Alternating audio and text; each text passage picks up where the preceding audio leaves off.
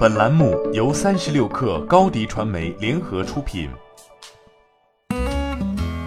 本文来自腾讯科技。据外媒报道，根据市场研究公司 IDC 的一份最新报告，二零一九年全球二手智能手机的出货量达到两点零六七亿部，比二零一八年的一点七五八亿部的出货量增长百分之十七点六。IDC 的报告还预测。到二零二三年，二手智能手机出货量将达到三点三二九亿部。二零一八至二零二三年复合年增长率为百分之十三点六。IDC 全球负责季度手机跟踪报告的研究经理安东尼斯卡塞拉表示，与最近新智能手机市场的下滑以及未来几年新手机出货量增长微乎其微的预测形成鲜明对比的是，全球各地的二手智能手机市场并没有显示出增速放缓的迹象。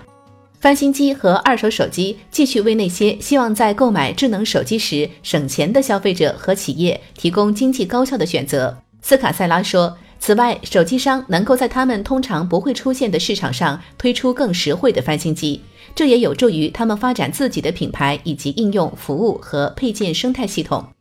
这一增长可以归因于市场对二手智能手机的需求上升。”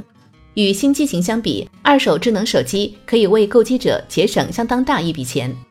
此外，原始设备制造商一直在努力生产在理想的新功能和合理的价格之间取得平衡的新机型。展望未来，IDC 预计 5G 网络和智能手机的部署将影响二手市场，因为智能手机用户将可以用 4G 智能手机换取更高性能的 5G 手机。